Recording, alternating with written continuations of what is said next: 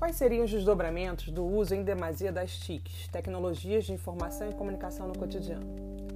O principal desdobramento foi o surgimento de uma doença moderna, o chamado tecnoestresse. Ele se constitui de um estado psicológico negativo relacionado ao uso excessivo de TICs no cotidiano.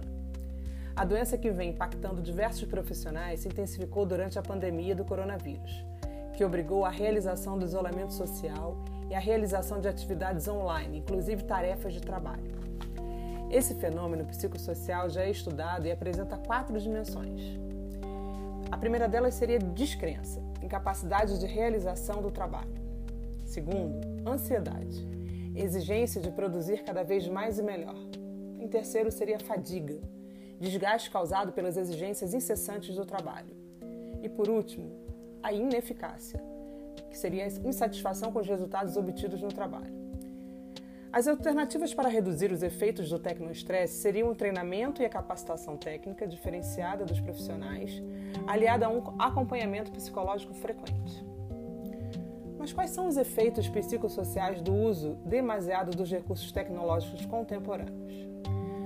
Pesquisas recentes colocam que os adolescentes, adolescentes entre 11 e 17 anos, também conhecidos como geração touch, sempre ligados aos celulares conectados à internet, passam em média 9 horas diárias online ao celular, nas redes sociais majoritariamente, tornando-se os mais suscetíveis aos efeitos psicossociais. Efeitos como isolamento social, excessiva fantasia estimulada pelo mundo virtual, onipotência, falsa impressão de popularidade, redução das atividades físicas e esportivas, medo das relações face a face, perda da noção de tempo, diminuição da leitura, fragilidade e superficialidade das relações humanas, facilidade de dispersão da atenção, sobrecarga de estudo e trabalho, dentre muitas outras.